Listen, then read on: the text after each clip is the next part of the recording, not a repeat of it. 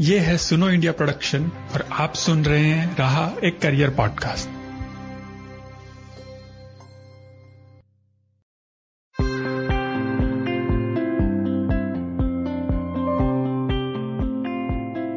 नमस्कार, मैं हूँ तरुण निर्वाण, आपका होस्ट और आपका स्वागत है रहा एक करियर पॉडकास्ट के सीज़न टू में। रहा के पहले सीज़न में हमने बहुत सारे एक्सपर्ट और अलग अलग रोज़गार के क्षेत्रों में काम करने वाले लोगों से बात की थी।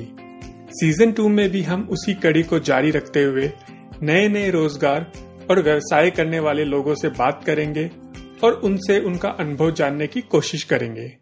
आज के इस एपिसोड में हम कृषि और उससे जुड़े अन्य क्षेत्रों में उपलब्ध रोज़गार और उनके लिए किस किस तरह की शिक्षा की ज़रूरत पड़ती है पर चर्चा करेंगे। कृषि सदियों से मानव जाति के जीवन का एक बहुत ही महत्वपूर्ण हिस्सा रही है। हमारे भारत देश में भी कृषि लोगों के रोज़गार का एक बहुत अहम स्रोत है और इसीलिए हमारे देश को कृषि प्रधान देश भी कहते हैं। 1950 तक हमारे देश का सकल घरेलू उत्पादन, यानी कि जीडीपी 50 प्रतिशत हिस्सा कृषि पर आधारित था, जो कि वर्तमान में लगभग 14 प्रतिशत के करीब है। India brand equity foundation IBEF के अनुसार आज भारत की अट्ठावन प्रतिशत आबादी अपने जीवन यापन के लिए कृषि और उससे जुड़े अन्य व्यवसायों पर निर्भर करती है। और वित्तीय वर्ष 2019-20 में हमारे देश में कृषि और इससे जुड़े क्षेत्रों जैसे मछली पालन, वानिकी आदि से हमारे देश को कुल 19.48 लाख करोड़ की आमदनी हुई थी। इसी कृषि और इससे जुड़े हुए क्षेत्रों पर बात करने के लिए आज हमारे साथ हैं डॉक्टर रमेश मित्तल, जो कि Chaudhary Charan Singh national institute of agriculture marketing में डायरेक्टर के पद पर कार्यरत हैं। Chaudhary Charan Singh national institute of agriculture marketing, जिससे शॉर्ट में नियाम के नाम से भी जाना जाता है, भारत सरकार द्वारा स्थापित एक प्रमुख राष्ट्रीय स्तर का संस्थान है, जिसकी स्थापना उन्नीस सौ अठासी में की गई थी। यह संस्थान जयपुर में स्थित है और एग्रीकल्चर मार्केटिंग के क्षेत्र में स्पेशल ट्रेनिंग, अनुसंधान शिक्षा और परामर्श प्रदान करता है। रमेश जी, आपका स्वागत है हमारे शो में। और सबसे पहले मैं आपसे एग्रीकल्चर के इस फ़ील्ड के बारे में और इसमें कौन कौन से और क्षेत्र जुड़े हैं, उनके बारे में जानना चाहूँगा। जैसा कि आप जानते हैं, भारत की जो अर्थव्यवस्था है, वो कृषि पर आधारित है। आमतौर पर हम एग्रीकल्चर से जो अर्थ निकालते हैं, वो बहुत ही सीमित रूप से निकालते हैं। जैसे हॉर्टिकल्चर हो गया जैसे आपका फ्लावर हो गया, जैसे आपका ग्रीन हो गया, राइस हो गया, वीट हो गया, पल्सेस हो गया, हम केवल इन्हीं सब चीज़ों को एग्रीकल्चर समझते हैं। लेकिन एग्रीकल्चर इससे कहीं बहुत बड़ा है। उसका कारण है, मैं आपको थोड़ा सा इसके जो पहले एरियाज़ बताना चाहूँगा, उसके बाद में हम उस पर आएँगे कि किस तरह की अपॉर्चुनिटी उपलब्ध है। जैसे आप देखेंगे फिशरी एक बहुत बड़ा एरिया है, मछली पालन जिसे हम कहते हैं, और वो एग्रीकल्चर का पार्ट है। इवन जो पानी है वाटर जो इंडस्ट्री है, वो भी एक एग्रीकल्चर का पार्ट है। अगर आप फॉरेस्ट्री की बात करेंगे, बहुत सारे प्रोड्यूस जो कि फॉरेस्ट में होते हैं, जैसे आप देखते हैं फर्नीचर बनता है प्लाईवुड आता है, वो भी एक एग्रीकल्चर का हिस्सा है। अगर आप देखेंगे हॉर्टिकल्चर में जितने भी फ्रूट्स एंड वेजिटेबल हैं, वो सारे एक एग्रीकल्चर का हिस्सा है। आप मेडिसिनल और एरोमेटिक प्लांट में जितनी भी चीज़ें देखेंगे, आप जो दवाइयाँ आ रही हैं, बहुत सारी दवाइयाँ आप देख रहे हैं, वो भी एग्रीकल्चर का पार्ट है। अगर आप जाएँगे पोल्ट्री है तो वो भी एक एग्रीकल्चर का पार्ट है। अगर आप लाइव स्टॉक में जाएँगे, दूध है डेयरी है मीट है प्रोसेसिंग की बहुत सारी चीज़ें हैं तो वो भी एक एग्रीकल्चर का पार्ट है। मेरा कहने का मतलब है कि आप उसको गिनते चले जाइए, वो खत्म नहीं होगा एग्रीकल्चर इतना लंबा है। जैसे कि रमेश जी अभी बता रहे थे कि एग्रीकल्चर एक बहुत ही बड़ा क्षेत्र है। अगर मैं कुछ स्पेसिफिक आंकड़ों पे बात करूँ तो एक अनुमान के मुताबिक 2019-20 फ़सल वर्ष के दौरान भारत में खाद्यान्न उत्पादन रिकॉर्ड दो दशमलव छह सात मिलियन टन तक गया है। इसी के साथ हॉर्टिकल्चर, जिसे हम हिंदी में बागवानी कहते हैं, जो कि कृषि से जुड़ा हुआ ही एक क्षेत्र है, में भी 320.48 मिलियन मैट्रिक टन का उत्पादन 2019-20 में हुआ है। भारत में लाइव स्टॉक यानी कि पशुधन की आबादी भी 535.78 मिलियन है, जो दुनिया की आबादी का लगभग 31 प्रतिशत है। इसी के साथ मिल्क, शुगर और जैविक खेती, यानी कि ऑर्गेनिक फ़ार्मिंग, भी बहुत बड़े कृषि से जुड़े हुए क्षेत्र हैं, जहाँ बहुत सारे रोज़गार के अवसर उपलब्ध हैं। तो रमेश जी, अगर हम कृषि और इससे जुड़े हुए क्षेत्रों को विभाजित करें, इनमें उपलब्ध रोज़गार के विकल्पों के आधार पर तो इनमें कौन कौन से क्षेत्र सम्मिलित होंगे और इन क्षेत्रों में रोज़गार पाने के लिए किस तरह की शिक्षा की आवश्यकता पड़ती है? लेकिन मैं ये कहना चाहूँगा कि देखिए, कोई भी जब इंडस्ट्री होती है या कोई भी प्रोफेशन होता है, उसको हम तीन चीज़ों में बांटते हैं। एक होता है आपका अनस्किल्ड कैटेगरी एक होता है सेमी स्किल्ड कैटेगरी और एक होता है स्किल्ड कैटेगरी तो जितनी भी हमारी क्वालिफिकेशन है, जितने भी हमारे जो कोर्सेस चलते हैं, उनको हम तीनों भागों में बांट करके ही रन करते हैं। और उसमें से बहुत सारे कोर्सेज ऐसे हैं, बहुत सारी स्किल ऐसी है, जहाँ हमें किसी प्रकार की प्राथमिक शिक्षा की ज़रूरत नहीं होती उसके बारे में मैं आपको बताऊँगा कि किस प्रकार से आज भारत का किसान, जिसको कोई उसने फॉर्मल एजुकेशन नहीं ली है, लेकिन वो बहुत सारे इनोवेशन कर रहा है, उसके लिए नेशनल इनोवेशन फाउंडेशन की स्थापना की गई है। और वो ग्रास रूट ऑगमेंटेड जो इनोवेशन हो रहे हैं, उनको वो प्रिजर्व कर रहे हैं, उनके कमर्शियल करने का उसका प्लान कर रहे हैं, और आप सरप्राइज़ करेंगे उसमें जितना कंट्रीब्यूशन है वो हमारे किसान भाइयों का या उनके जो साथ जुड़े हुए उनके बच्चे हैं या और जो दूसरे स्टेक होल्डर है, उनका उसमें तो ऐसा बड़ा इनोवेशन जिसको की पेटेंट भी किया जा सकता हो और किसी ने बनाया है। जैसे मैं आपको उदाहरण दूँगा, राजस्थान में बारह डिस्ट्रिक्ट है और वहाँ पर एक किसान ने एक मानव रहित ट्रैक्टर चलाने का सिस्टम इजाद किया है।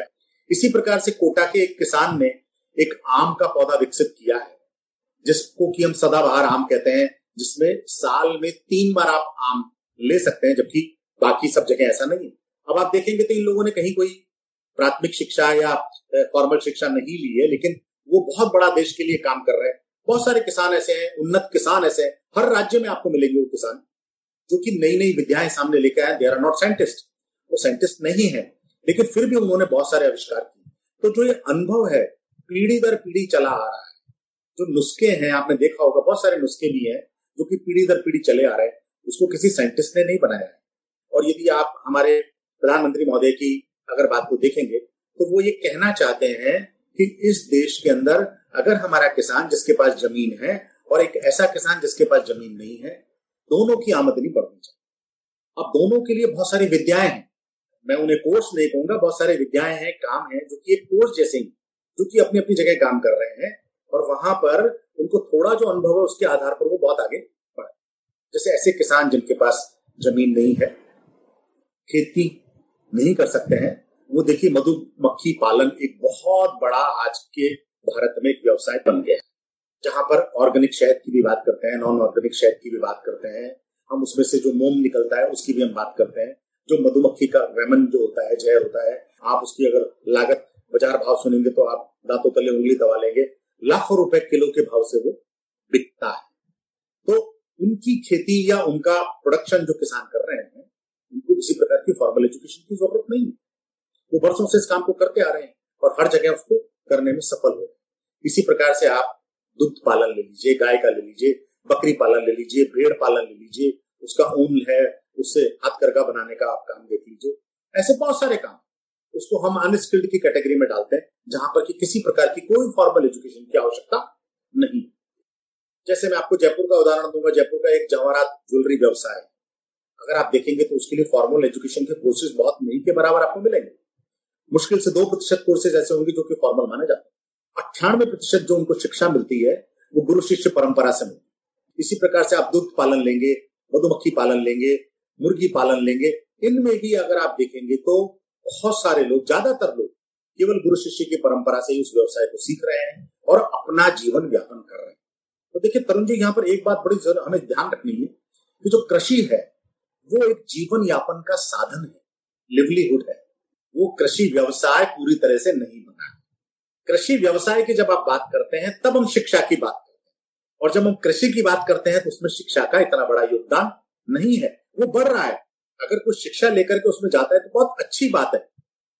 तो मैं यहाँ एक बात कहना चाहता हूँ कि युवाओं को बिल्कुल क्लियर कर देना चाहता हूँ कि केवल कृषि की शिक्षा का एक दिमाग में वहम ना पाले।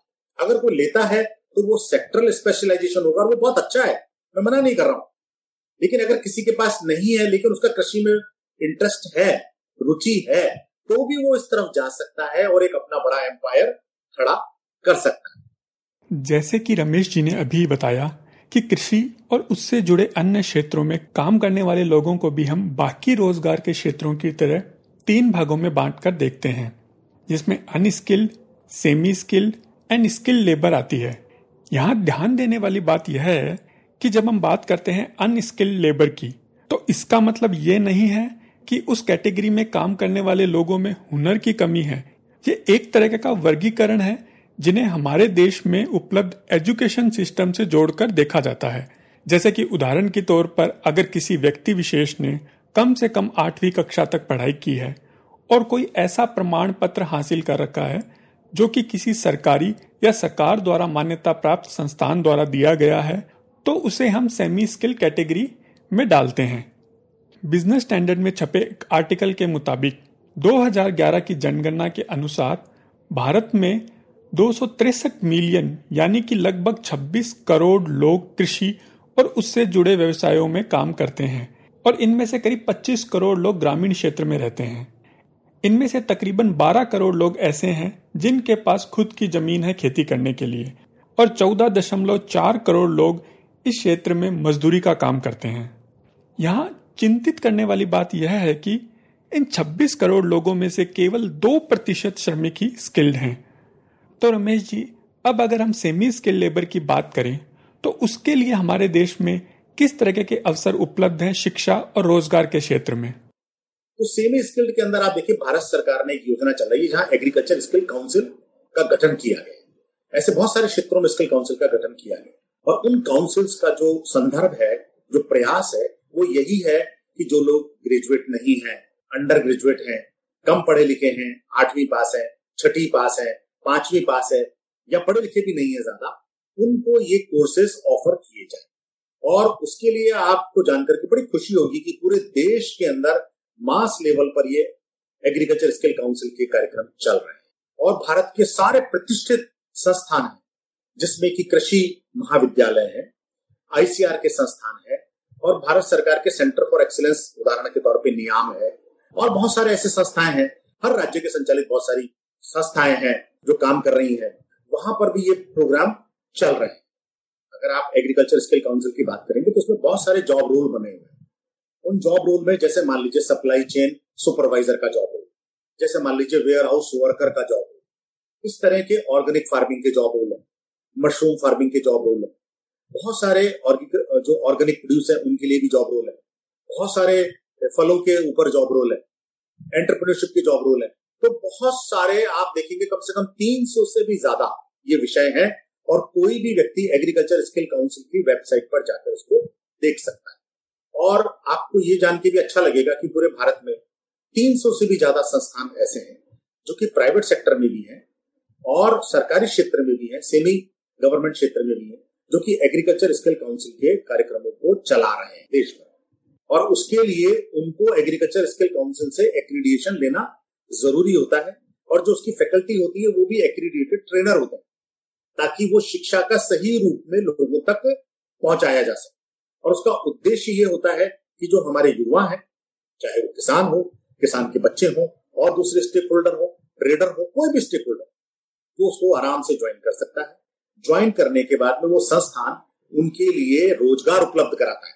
साथ में वो 25 दिन का प्रोग्राम एक महीने का प्रोग्राम होता है, और उस प्रोग्राम में उसको फ़ील्ड की ट्रेनिंग करवाई जाती है, और उस प्रोग्राम में उसको पढ़ाया भी जाता है, उसको सारी पुस्तिकाएँ भी दी जाती हैं, और अच्छे अच्छे विशेषज्ञों को उस पर आमंत्रित किया जाता है।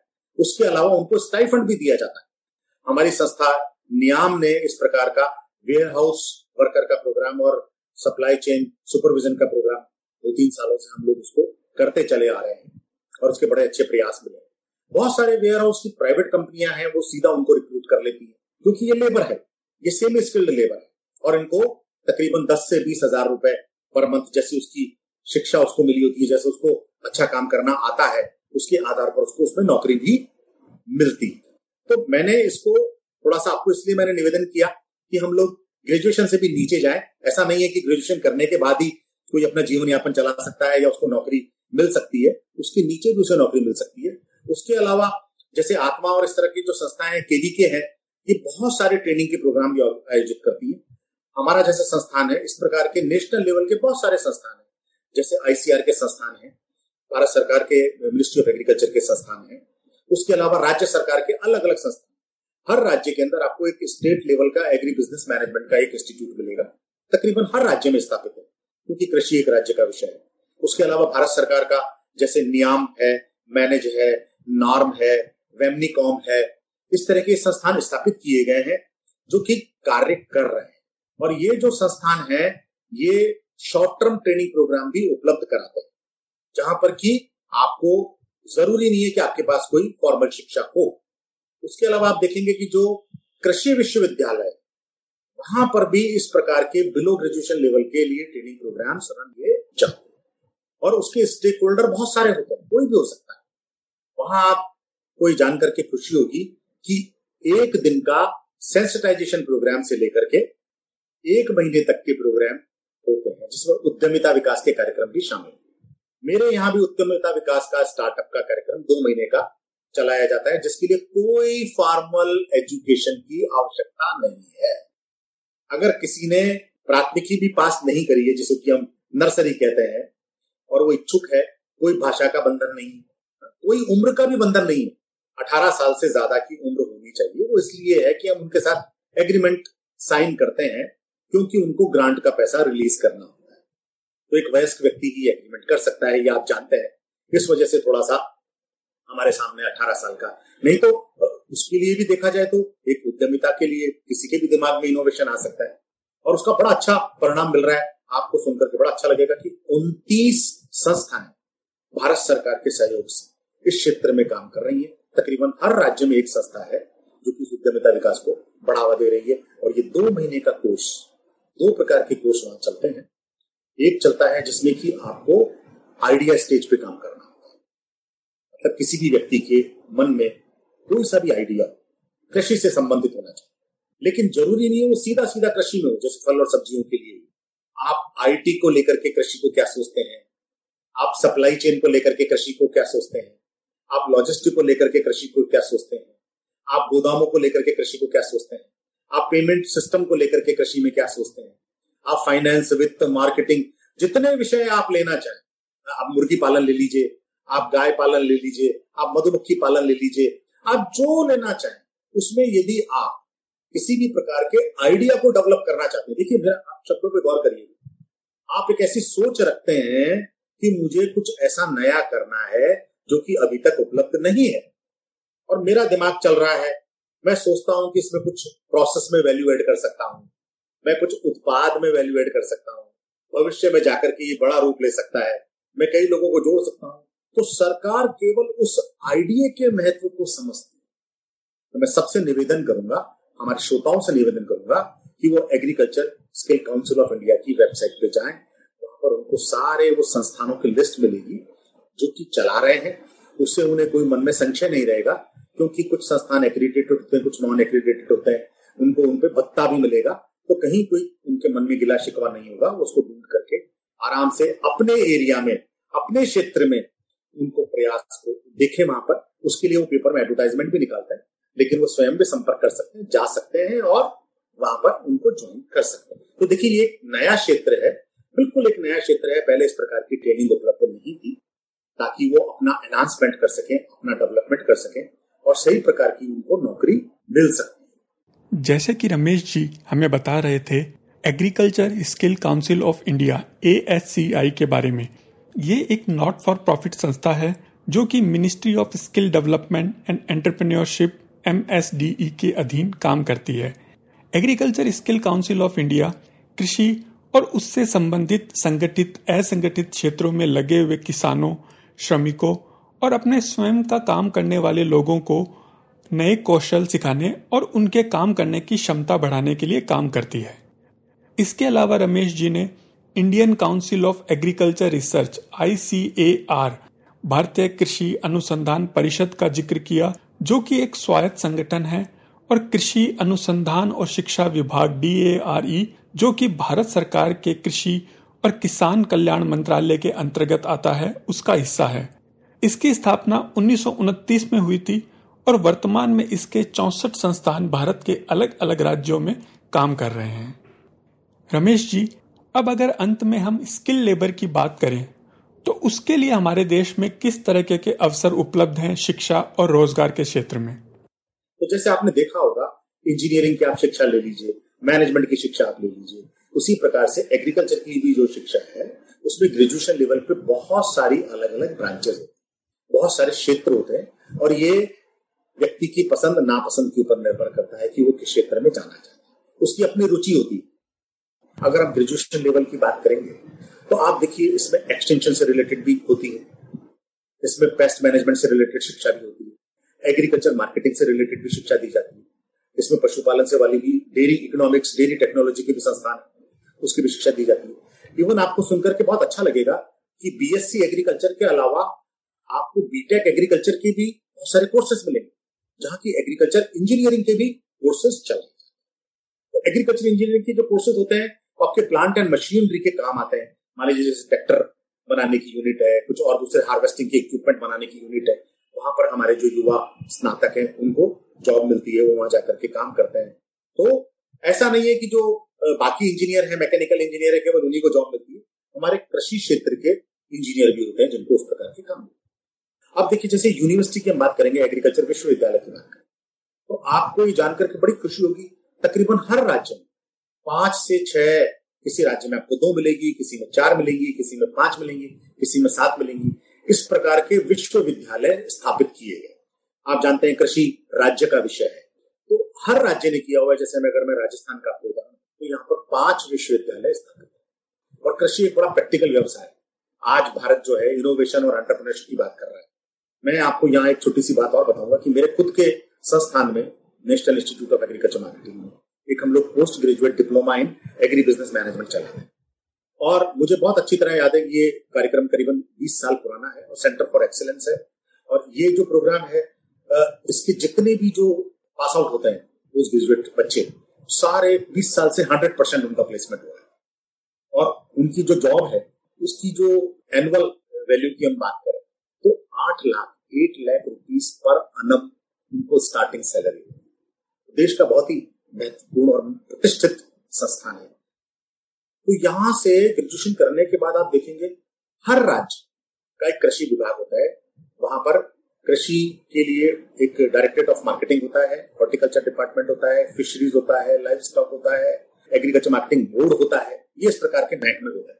मैं पहले सरकार की बात कर लू आपसे एक बार, ताकि हमारे युवाओं को पता रहे।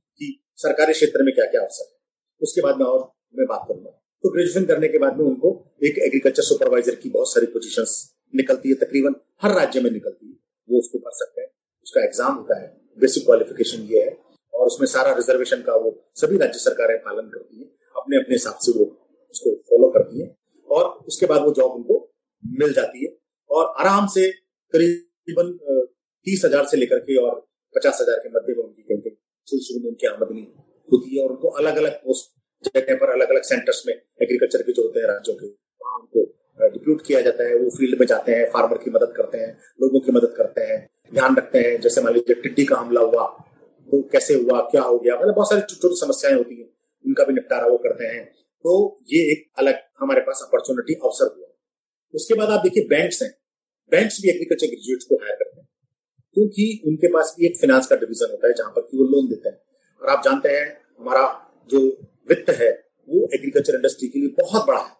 किसानों के लिए बहुत बड़ा वित्त का एक बना हुआ है, जो कि जितने भी कमर्शियल बैंक है, चाहे वो प्राइवेट सेक्टर के बैंक हो और चाहे वो हमारे पब्लिक सेक्टर के बैंक हो, उनको ये काम करना होता है और वो उसको बड़ा ही समझदारी से ऐसे क्षेत्र को आगे लेकर के जाते हैं काम उसके अलावा हम आगे आपको बताएँ तो जैसे central central warehouse corporation है, आपका फ़ूड कॉर्पोरेशन ऑफ़ इंडिया है आपका जो नेफेड है, इस प्रकार की संस्थाएँ भी इन्हीं जो एग्रीकल्चर ग्रेजुएट से उनको रिक्रूटमेंट करती है।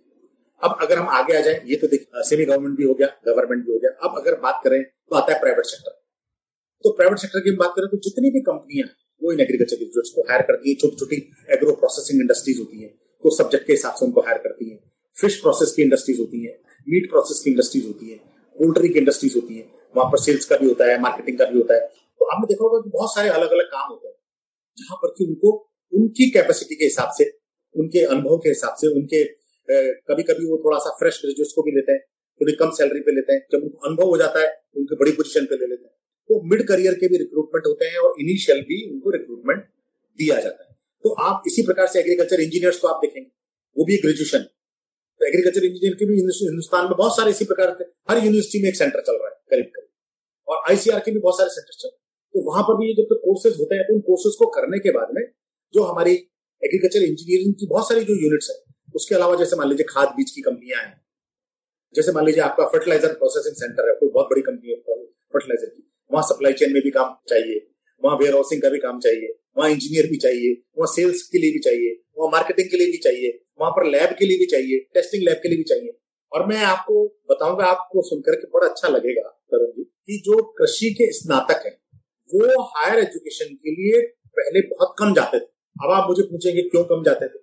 उसका रीजन था कि वो जैसे स्नातक होता था, उसको तुरंत रोज़गार मिल जाता। तो जब रोज़गार मिल जाता है तो वो तुरंत पैसा कमाना चाहेंगे, अपने परिवार का पालन करना चाहेंगे, वो इधर उधर नहीं जाना चाहेंगे। और इतने सारा अपॉर्चुनिटी होती। लेकिन आजकल क्या हुआ कि वो ये जानते हैं, थोड़ा सा करियर प्लानिंग करने लगे हैं, भविष्य के बारे में सोचने लगे हैं। वो ये जानते हैं कि अगर हमने स्नातक करके ज्वाइन किया तो मान लीजिए आज हमें कुछ तीस से पचास हज़ार के बीच में मिल रहा है प्रति माह लेकिन धीरे धीरे जाकर के वो बहुत ज़्यादा हम तरक्की नहीं कर पाएँगे और एक लिमिट में बंद के रह जाएँगे। तो इसलिए वो हायर एजुकेशन के लिए जा रहे हैं। उसमें आप देखेंगे अभी बहुत सारे नई इतने अवसर आए हैं। संस्थान यही है, लेकिन यहाँ मैं इसको दो टुकड़ों में बांटू एक मैं बांटूँगा आपको रिसर्च से संबंधित संस्थान या रिसर्च से संबंधित कोर्सेस और एक मैं कहूँगा कि प्रोफेशनल जो कि हम ज्वाइन कर रहे हैं। प्रोफेशनल को मैं एलोबरेट करूँगा, जैसे मैंने पहले बताया। आप देखिए, अब ग्रेजुएशन करने के बाद, चाहे आपने इंजीनियरिंग में किया हो, चाहे आपने बायोटेक्नोलॉजी में किया हो एग्रीकल्चर में, और चाहे आपने जनरल बीएससी एग्रीकल्चर की, उसके बाद में कुछ बच्चे ऐसे होते हैं जो कि पोस्ट ग्रेजुएशन के लिए पोस्ट ग्रेजुएशन के लिए जाते हैं तो दो तरह से उनका मन होता है। एक तो वो चाहते हैं कि रिसर्च को अपना करियर बनाए। तो जब रिसर्च को करियर बनाना होता है तो उनको ब्रांचेस वैसी ही लेनी मान लीजिए ब्रीडिंग साइंस है जेनेटिक साइंस है, ऐसे अध्ययन के लिए वो अपना ऑप्शन लेते हैं। ताकि वो उसमें पीएचडी कर सके रिसर्च कर सके साइंटिस्ट बन सके। और वो साइंटिस्टों के लिए हमारा सबसे बड़ा जो संस्थान है भारत का, जो इन साइंटिस्टों को हायर करता है, वो है हमारा आईसीआर भारत के सबसे बेहतर साइंटिस्ट वहाँ पर काम करते हैं। उसके अलावा कुछ सेंटर फॉर एक्सलेंस भी है देश में, वो भी काम कर रहे हैं। कुछ इंटरनेशनल संस्थाएँ भी है, जैसे एक फ़ूड पॉलिसी इंस्टीट्यूट है दिल्ली में। उसके अलावा एक इक्री सेट है हैदराबाद, वो भी एक इंटरनेशनल संस्था है। उसके अलावा आप देखिए, बहुत सारे अवसर होते हैं विदेश जाने के। तो जब आप रिसर्च करते हैं साइंटिस्ट बनते हैं तो आपको पोस्ट ग्रेजुएशन के लिए स्कॉलरशिप बाहर की विश्वविद्यालय में भी मिल सकती है। और उसके लिए जापान, कोरिया, थाईलैंड, यूरोप के करीब करीब सारे देश, जर्मनी, फ्रांस, डेनमार्क, अमेरिका के बहुत सारे आई मीन अमेरिका से मतलब नॉर्थ अमेरिका, साउथ अमेरिका के बहुत सारे देश, इवन अफ्रीका के भी कुछ देश हैं। उसके अलावा कुछ विदेशी संस्थाएँ हैं, भारत सरकार के सहयोग से, वो भी एक स्कॉलरशिप ऑफ़र करती है। उसमें से कुछ बहुत प्रसिद्ध स्कॉलरशिप है, मान लीजिए कॉर्नेल स्कॉलरशिप मिलती है, एक यूएसए आईडी की स्कॉलरशिप मिलती है, कुछ एफ़ से संबंधित कोर्सेज भी हैं, कुछ आपके जापान की जो जायका है, उनकी भी कुछ स्कॉलरशिप होती है। तो ये आपका एक रिसर्च का क्षेत्र है, जहाँ की आप स्नातक करने के बाद में आप चाहते हैं कि मेरा भविष्य रिसर्च के क्षेत्र में जाए। रिसर्च का मतलब हमारे देश में ज़्यादातर एक टीचर, प्रोफेसर से लगाया जाता है। लेकिन इतना ही नहीं है। ये बहुत बड़ा विषय है। जितने भी देश को, संसार को, हमारे देश को और दूसरे देशों को नई वैरायटी की हॉर्टिकल्चर प्रोड्यूस आपके पेडी है या मतलब हॉर्टिकल्चर प्रोड्यूस में जैसे फल और सब्ज़ियाँ आ गई। बाकी और दूसरी तरह तरह की वैरायटी के चावल हैं। जितनी भी जो नई वैरायटीज देश भर में, संसार भर में आ रहे हैं, ऐसी जो खोज हो रही है, ऐसे जो नए तत्व, ऐसे नए जो एलिमेंट्स आ रहे हैं, वो सब इन साइंटिस्टों की देन। तो उसके लिए बहुत सारे आर एन डी ऑर्गेनाइजेशन देश भर में और विदेशों में काम कर रहे हैं। जहाँ की बहुत अच्छा उनको मेहनताना साइंटिस्टों को दिया जाता है, उस पर काम करना। और आमदनी की कोई लिमिट नहीं। ये व्यक्ति की कैपेसिटी है। वो विदेशी मुद्रा में, भारतीय मुद्रा में हर तरह से कमाते हैं और काम करते हैं। यहाँ पर उनका नाम भी वो एक ऐसी ऐसी खोज करके सामने लेकर के आते हैं, जो संसार नहीं जानता। और संसार के विकास के लिए, दुनिया के विकास के लिए, दुनिया के सर्वाइवल के लिए, उस प्रकार की निरंतर खोजों की बहुत ज़्यादा आवश्यकता है। हाल ही के दिनों में भारत सरकार के द्वारा भी कृषि के क्षेत्र को बढ़ावा देने के लिए कुछ प्रमुख पहलें की गई हैं। मई 2020 में सरकार ने पंद्रह हज़ार करोड़ रुपए के पशुपालन अवसंरचना विकास निधि के शुभारंभ की घोषणा की थी। सितंबर 2019 में प्रधानमंत्री श्री नरेंद्र मोदी ने राष्ट्रीय पशु रोग नियंत्रण कार्यक्रम एनएडीसीपी का शुभारंभ किया था और मई 2020 में तेरह हज़ार तीन सौ तैयलीस करोड़ रुपए इस योजना के लिए आवंटित किए थे। इसी के साथ कृषि और उससे जुड़े अन्य व्यवसायों को एक साथ लाने और आपस में जोड़ने के लिए the electronic national agriculture market, जिसे संक्षिप्त में ई नैम कहते हैं, भारत सरकार द्वारा अप्रैल 2016 में लॉन्च किया गया था, जिसके अंदर मई 2020 तक तकरीबन डेढ़ करोड़ किसान और एक लाख इकतीस हज़ार ट्रेडर्स पंजीकृत करवा चुके हैं। मई 2019 में नाबार्ड ने कृषि और ग्रामीण केंद्रित स्टार्टअप्स में इक्विटी निवेश के लिए 700 करोड़ रुपए के निवेश की घोषणा की थी। इसी के साथ भारत सरकार ने खाद्य उत्पादों की मार्केटिंग और खाद्य उत्पाद से जुड़े ई कॉमर्स व्यवसायों में 100 परसेंट एफ़ की भी अनुमति दी है। इन्हीं सभी योजनाओं के तहत हमारी मौजूदा सरकार ने 2022 तक कृषि आय दोगुनी करने के महत्वाकांक्षी लक्ष्य को प्राप्त करने का लक्ष्य भी रखा है। तो अंत में, जैसा कि हमने अभी तक सुना कि कृषि और उससे जुड़े अन्य क्षेत्रों में रोज़गार के अवसर बहुत सारे हैं और आज़ादी के बाद से ही ये लोगों की जरूरतें पूरे करने से लेकर बड़ी संख्या में रोज़गार उपलब्ध करवाने वाला क्षेत्र रहा है। वर्तमान में बहुत सारे छोटे बड़े स्टार्टअप भी इस क्षेत्र में आ रहे हैं और बहुत सारे नए इनोवेटिव तरीके और उत्पाद बाज़ार में ला रहे हैं। परंतु इन सभी अवसरों के बावजूद हमारे समाज में आज भी कृषि को डॉक्टर, इंजीनियर आदि की तरह उतना लोकप्रिय करियर नहीं माना जाता। इस एपिसोड को सुनने के बाद मैं उम्मीद करता हूँ कि लोगों के कृषि और इससे जुड़े हुए क्षेत्रों में उपलब्ध शिक्षा और रोज़गार के नए अवसरों के बारे में पता चला होगा और वो इस क्षेत्र में करियर बनाने में अपनी रुचि दिखाएँगे। और मैं रमेश मित्तल जी का भी तहे दिल से शुक्रिया करना चाहता हूँ जिन्होंने अपना कीमती समय निकाल के हमें इस क्षेत्र के बारे में इतनी सारी जानकारी दी। तो ये था आज का एपिसोड। ऐसे ही बहुत सारे एपिसोड हमारी वेबसाइट www.sunoindia.in और अलग अलग पॉडकास्ट एप्स जैसे कि iTunes, Google podcast Spotify Jio Saavn और गाना पर उपलब्ध है। जहाँ आप बहुत सारे अलग अलग करियर्स में काम करने वाले पेशेवरों और एक्सपर्ट्स को सुन सकते हैं।